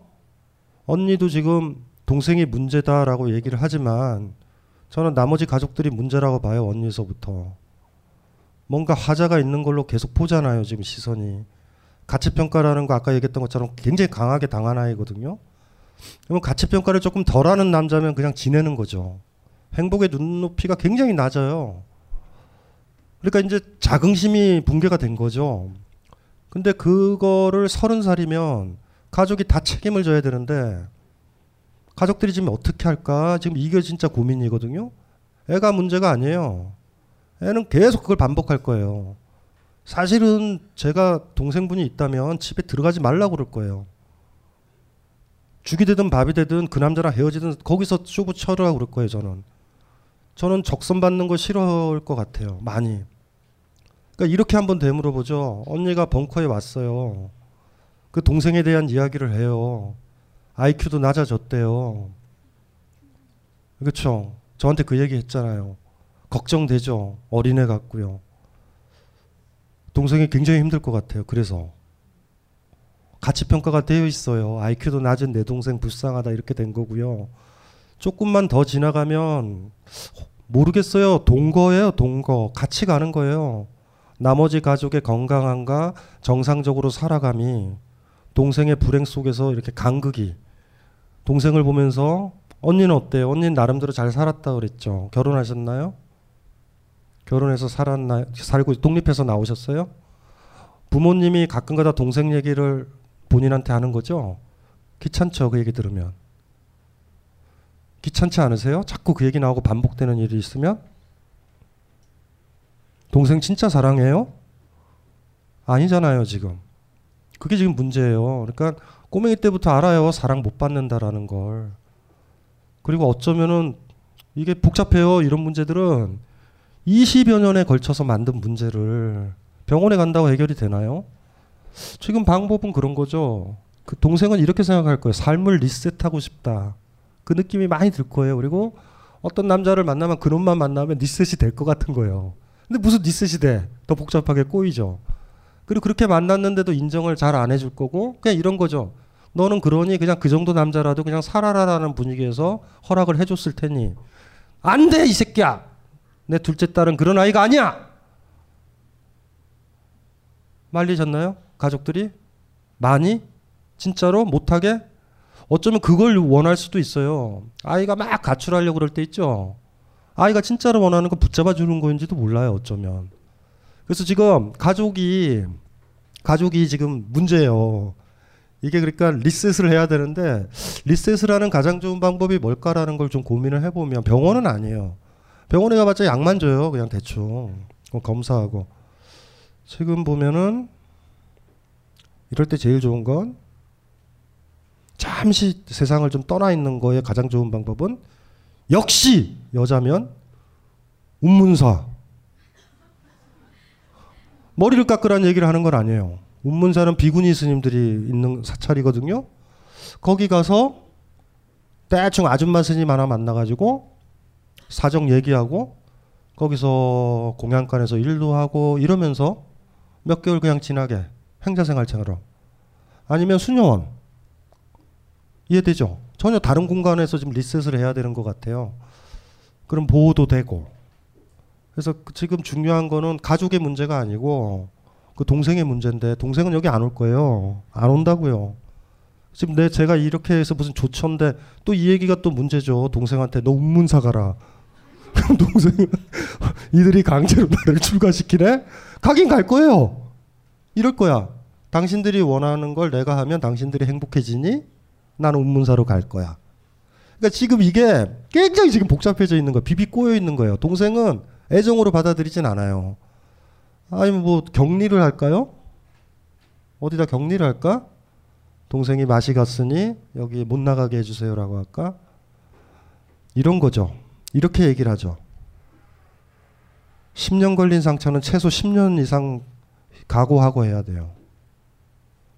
10년 이상은 걸리진 않아요. 10년보다 줄어들 수는 있어. 사람의 상처는 그렇거든요. 특히 정신적 상처는. 그러니까 지금 이거의 방법은 뭐냐 하면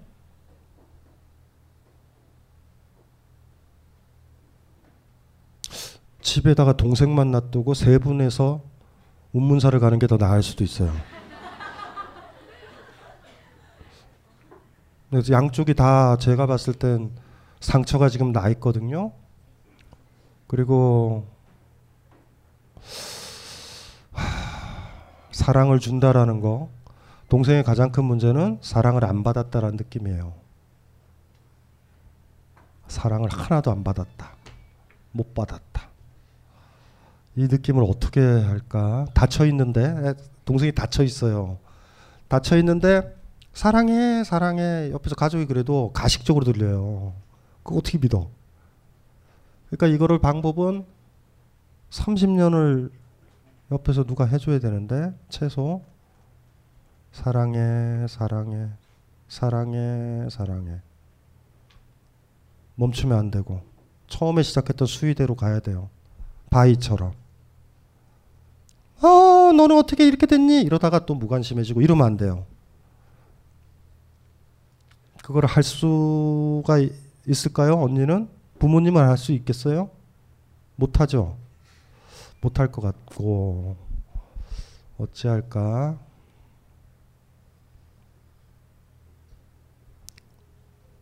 참 인생 많이 동생은 허비한다.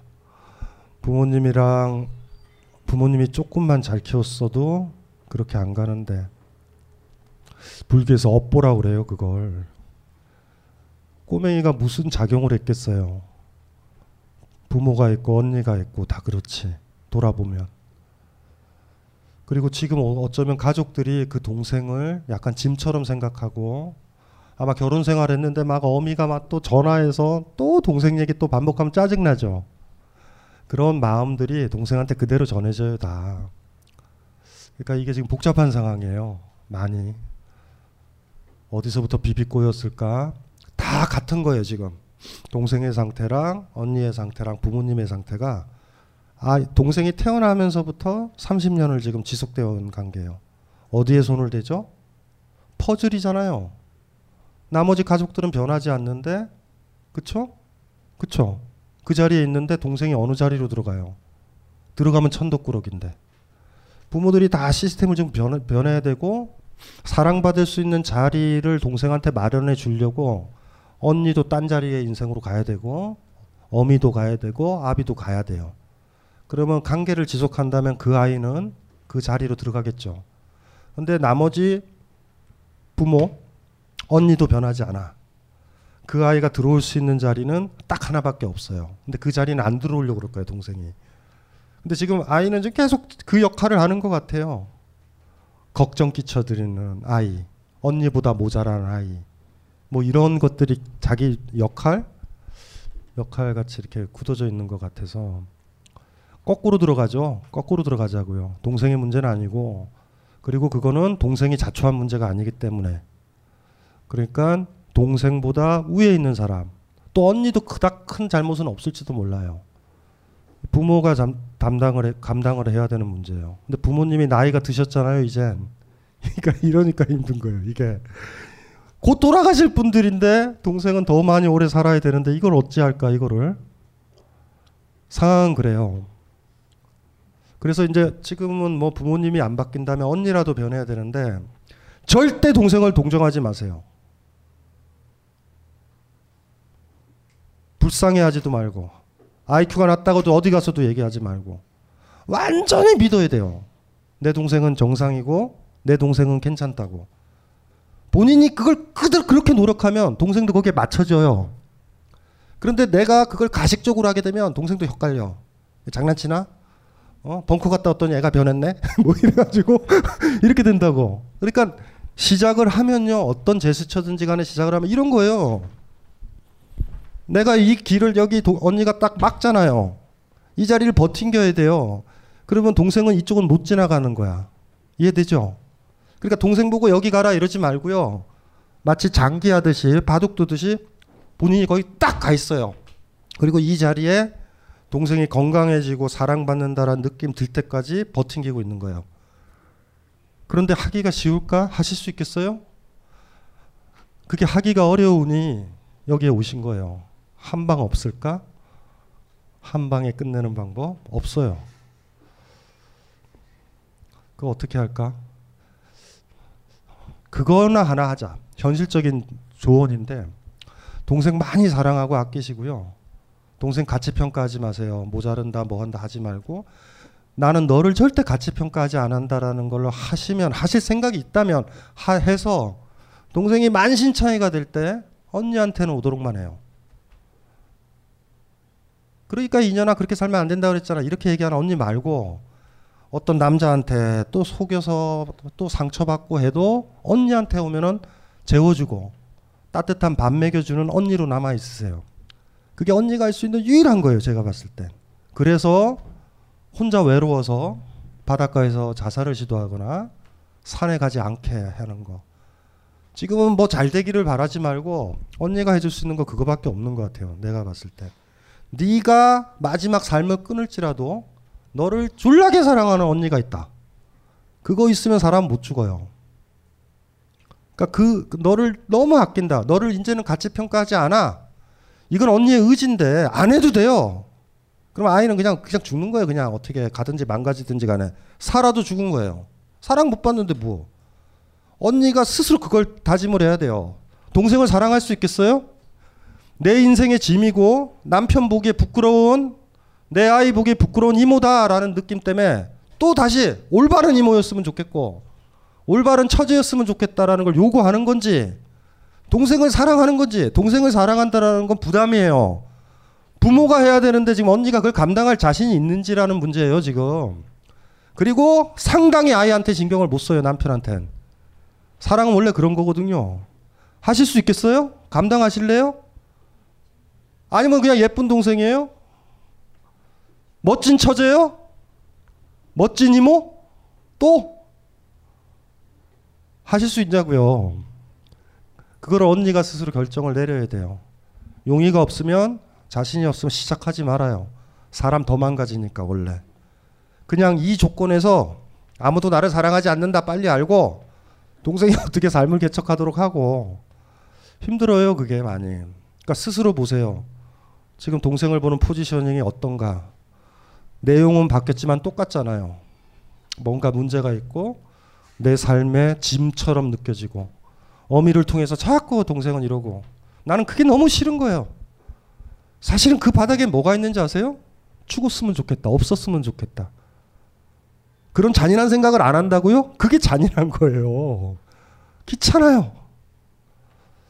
그러면 그러니까 스스로 되, 짚어 봐야 되죠. 나는 동생을 감당할 수 있을까? 좀 사랑하는가 이거부터 되짚어야 돼요. 되짚어서 하시면 되는 거죠. 부끄러울 수도 있어요. 동생이 부끄러울 수도 있어요. 아 이것 때문에 너무 부끄러워요. 친구들이랑 친구들 불러서 집에 왔는데 동생이 술 취해서 개판 부릴 때 내 동생 부끄러울 때 있죠. 그런 것처럼 아 이거 다, 당연한 거죠. 남이에요 내 동생. 걔랑 나랑 뭔 상관이에요 사실. 상관없어요 그냥 가족이란데 그냥 살아서 그냥 전부 치고 사는 거예요. 내 동생이니까 사랑할 필요는 없어요. 그런데 문제는 언니니까 사랑하는 척하는 제스처는 진짜 위험하다라는 거예요. 그것 때문에 지금 일이 벌어진 거니까. 이제 그거를 제가 얘기했던 게 무슨 말인지 아시겠죠? 부끄럽죠 동생 좀. 남편 보기에 아이 있으세요? 나중에 아이 생기면 이모가 부끄러울 거예요. 그리고 어쩌면 지나가는 식으로 그렇게 얘기할 거예요. 야 너도 어른이잖아 이모인데 어떻게? 어? 이런 얘기 할 수도 있어요. 힘들어요 지금 많이 상황이. 그래서 이런 거죠. 그냥 결정을 한다라고 그러면 진짜 동생을 아낀다면 동생한테 이 언니는 너를 사랑한다라는 걸 보여주면 동생은요 극단적인 어떤 삶을 아 이거 무의미하다라고 느끼기 전에 언니는 만나봐요. 여러분들을 너무나 사랑하는 사람이 있으면 여러분들은 절대 자살하지 않아요. 예?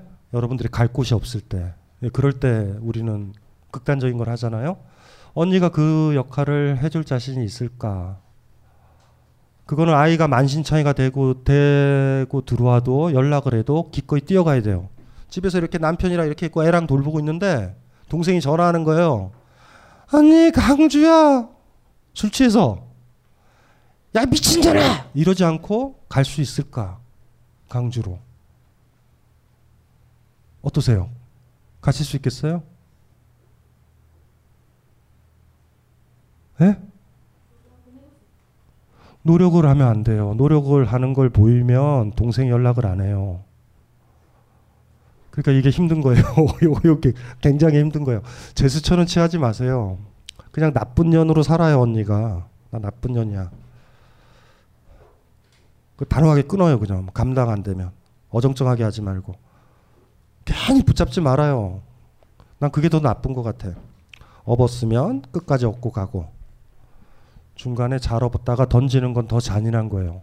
안아줬다가 뺨 때리는 건 굉장히 슬픈 거예요. 이해되죠? 무슨 말인지 알죠? 안아줬으면 그냥 안아줘야 돼요. 그러니까 잘 시작하셔야 돼요. 복잡해요. 어쨌든 부모님은 못해요 이 일을. 자 본인들이 당신들이 뭐 했는지도 몰라. 뭐 대충 정리는 되세요? 이게 이게 잘못하면 감사합니다. 감사하긴 뭘 감사해요. 예, 감사한 거 없어요. 괜찮아요. 아 그리고 그런 문제는 다 겪어요 사람들 정도상의 문제고 있죠 동생 미워하는 사람들 많죠 동생 공부 못해서 예, 사고 쳐가지고 자꾸 엄마가 나한테 그 새끼는 왜 저래 이런 얘기 듣죠 여러분들이 문제인 거예요 여러분들이 주범이에요 항상 부끄럽죠 죽었으면 좋겠지 또 그런 생각은 안 해 근데 전화 연락 안 왔으면 좋겠다라는 게 바로 죽었으면 좋겠다라는 거야 동의어예요 그게 살았으면 연락이 와야죠 당연히 연락 안 오면 죽은 거잖아. 그 또 그 또 무슨 또 이상하게 어정쩡한 비겁함이에요? 예? 솔직하게 이제 그리고 그런 것들은 다 겪어요. 지금 언니만 겪는 게 아니라 우리 다 겪었죠. 나중에 여러분들 어머님이 부끄러울 수도 있어요. 어머님이 예를 들면은 이상한 종교에 빠져가지고 전도사랑 논 일고 막 이러면 우리가 요구하는 건 엄마의 외로움이 아니에요. 엄마는 외로워서 그 짓 하고 있는데 그냥 이런 거예요. 엄마로 있었으면 좋겠어, 그냥. 그냥 이럴 거예요, 딸이면. 내가 많은 걸 바래요, 엄마? 그 집에 있어! 용돈 줄게. 엄마는 그걸 원하는 게 아니잖아요, 그쵸? 그러니까 이게 여러분들한테는 나중에 어머니가 그 역할을 캐릭터로 할 수 있어요. 치매 걸릴 수도 있어, 어머니가. 엄마! 엄마로 있어줘요! 엄마는 졸라게 편해요, 치매 걸리면. 세상이 얼마나 편해! 뭔, 뭔지 아시죠? 아이로 돌아가는 게 얼마나 편해요? 아이한테는 가치평가가 없잖아요, 세상에 대해서. 보통 부모님이 치매 걸리면 자식들이 엄마 힘들지. 안 힘들어, 엄마는. 엄마는 벽에 똥칠하고 있고 편해요. 여러분들이 불편한 거야. 근데 계속 엄마 힘들지, 엄마 힘들지. 그럼 엄마가 씩 웃을 거예요. 누구세요? 나중에 여러분들도 이런 문제가 다가오면 내가 진짜 어미를 사랑했나? 사랑하는 척 하는구나. 그런 느낌도 받아요. 그러니까 이게 가족의 문제가 복잡한 게 사랑 때문에 만들어진 사랑으로 유지된다라는 이데올로기가 너무 강해요. 이건 정직해야 돼요. 나이가 들면 독립해야지. 이 집은 끔찍하다. 이런 이런 집이 더 많아요, 사실은. 내가 이 집을 원했나? 내가 이 집을 원했어요? 젠장할. 정신 차리고 보니 이 집이잖아. 그래 정붙이고 살았어야지. 어떻게 해요 그거를? 스무 살까지는 나는 폭력의 존, 폭력을 당하는 존재예요. 내가 원하는 음식도 없고 그냥 부모가 원하는 거 먹고 부모의 가치관대로 용돈 주니까 그렇게 살잖아요. 스무 살 지나서가 문제죠. 왜 우리가 부모와 갈등이 있는지 아세요? 그렇게 길들여진 나의 모습이 부모가 만들어진 모습이라 부모와 갈등이 있는 거예요. 여러분들이 부모와 새로 만나려면 깨끗하게 그렇게 길들여진 모습이 제거가 돼야 돼요. 마음속에서 완전히. 그래 당신들은 스무 살까지 나 그렇게 키웠지만 나는 스무 살 돼서 성인 돼서 완전한 나로 자랐어. 이러면 부모랑 관계를 새로 맺을 수 있는데 지도 정리를 못하는 거예요. 그 자기 모습이 그렇게 맞았으니 아이를 때리는 자기 모습을 발견할 수도 있잖아요. 폭력적인 집안에서 지냈으면 안 때리면 돼. 안 때리면 부모랑 관계가 맺어져요. 나의 모습이 너무나 싫기 때문에 그 모습이 부모의 모습이라서 관계를 막 멀리 한다고요. 어떻게 자랐는지도 모르고 뭐 잘 자랐겠어요. 자고 싶을 때 잤겠어요. 부모가 문 벌쩍 열면서 너 공부를 감시하는 게 아니다. 뭐 이러고 똑똑똑 과일 먹을래? 제가 제일 무서웠던 게 과일이에요, 과일.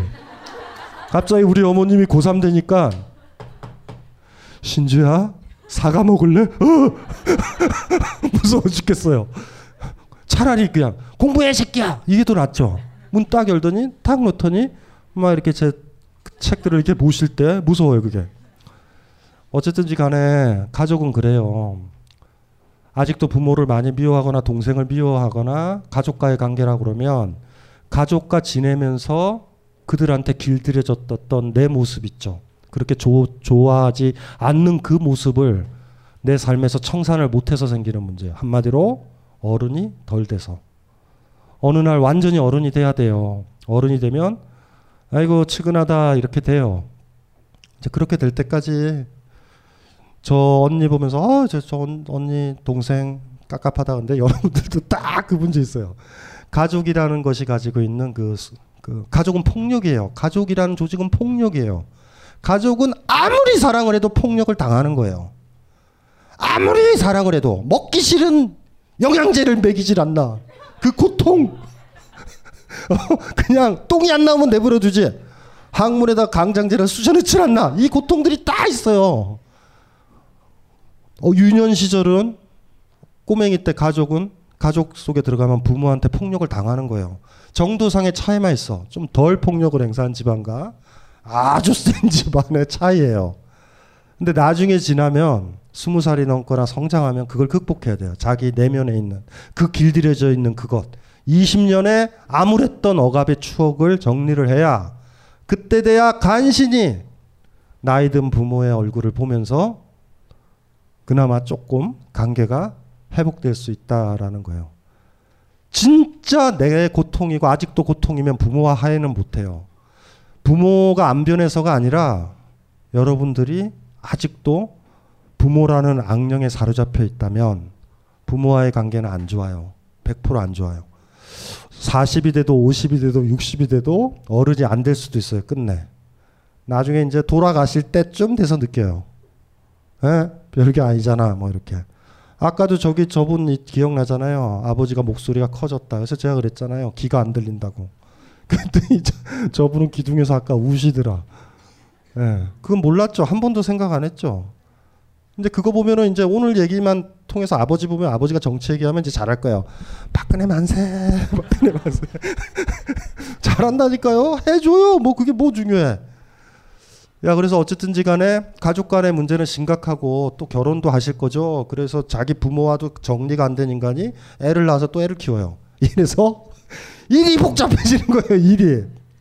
거기서 다 배워야 되는데 애기가 애기를 놓으니 그 애기를 어떻게 키워요. 그게 이제 갑갑한 거죠.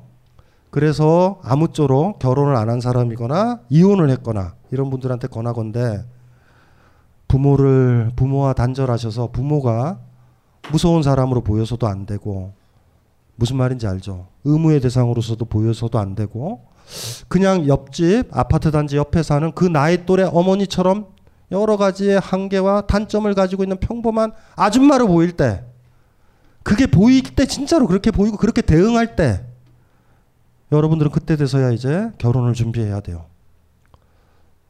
안 그러면 안 돼요. 음, 안 그러면 무조건 실패.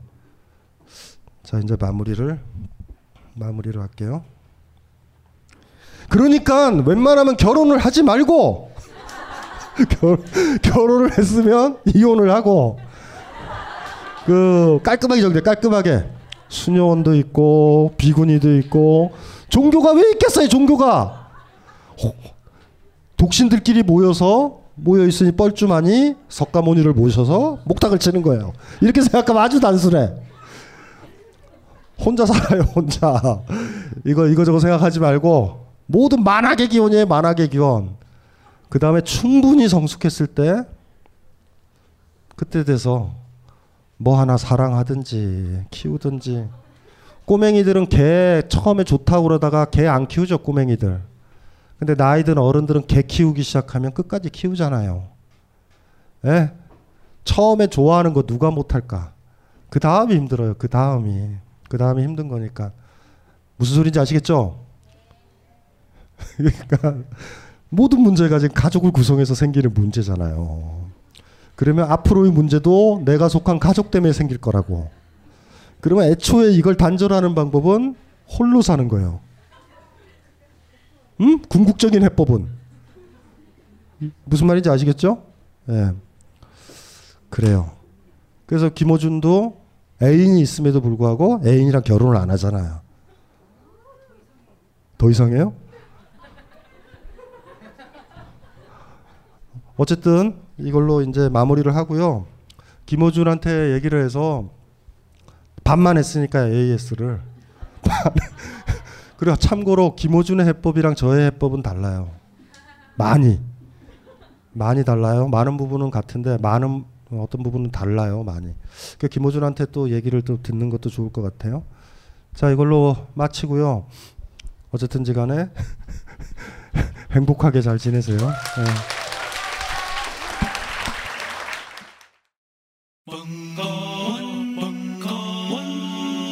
벙커원 라디오